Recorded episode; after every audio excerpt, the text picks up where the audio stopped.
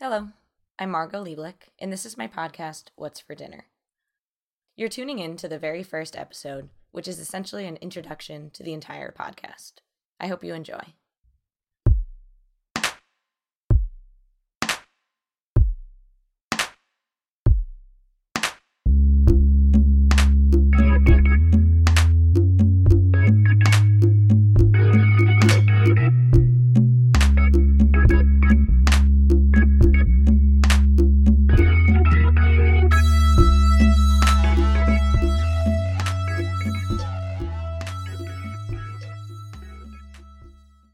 I am to foodie what hipster is to the word hipster.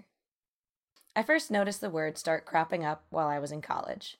I suppose it's meant to indicate somebody who is especially interested in food and considers themselves an expert on the subject. Most times I hear this word in context, it's somebody telling their Tinder date that they love food so much they're like such a foodie. Which is, in and of itself, ridiculous because food is essential to human survival.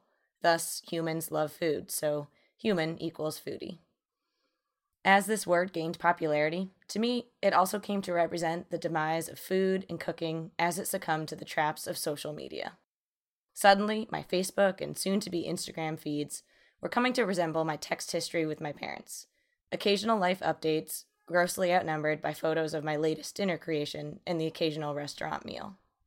Anybody who has interacted with my family will know I'm not kidding. Most of my world revolves around food and cooking. I love trying a new dish or cuisine and challenging myself to recreate something similar in my kitchen. I'm constantly thinking two meals ahead and actually get very excited about packing lunches for work during the week. And yet, as this foodie influence started expanding, I strained to make sure I didn't get too caught up with this craze. As it was developing, I actually started sharing my cooking less. I felt like something had to be really good to warrant sharing with anyone else who wasn't a housemate. And sometimes that meant you had to be literally stumbling into the kitchen at the time I pulled something out of the oven. But why did this word foodie bother me so much? I certainly fit the bill, and the tiny part of me that is still stuck in ninth grade was just begging for an excuse to flood my social media outlets with useless posts. But for a few really exciting meals and an affinity for Snapchat, I mostly held myself back. Because online, anybody could be a foodie. Just look at the hundreds of photos people post each day of their famous homemade guac or Pinterest worthy cocktails. Except, of course, that photo you recently posted. That one was totally unique, worth sharing.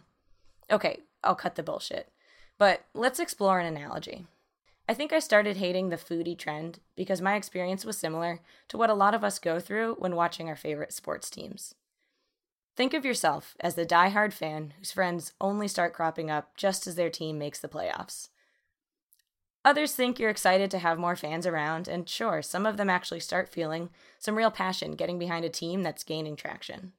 And you'll put up with them, because now you have somebody to grab a beer with at the bar to watch the game. Bring back great memories, though. No. But as you get closer to the series, the bar starts filling up, and suddenly it's packed. There's a dude trying to mansplain the rules to you, and what's more, the only seats at the bar are obstructed view. Yikes. Not my favorite scene. Having lived in Boston for the past six years of my life, wait, whoa, I've come to learn and appreciate one thing there's nothing worse than a bandwagoner. Cooking was suddenly my Red Sox team circa 2004. When you've been with a team through thick and thin, the last thing you want to do is watch the game with a fair weather fan.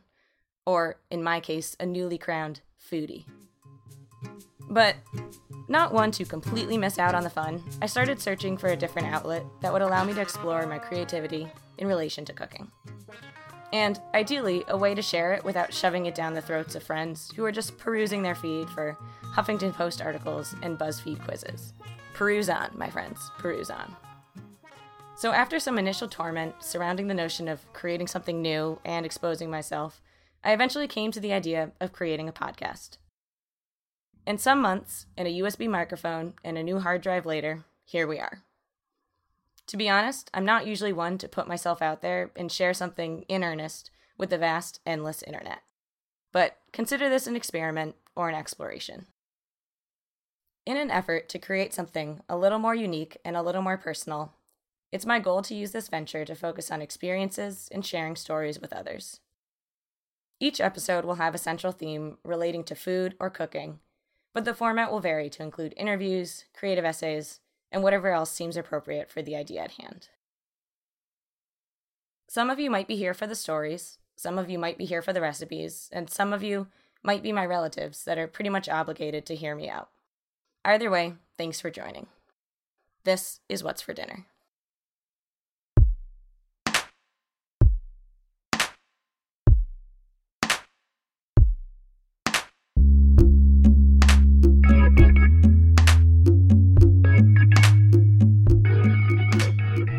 Okay, this was the introduction to my podcast, What's for Dinner.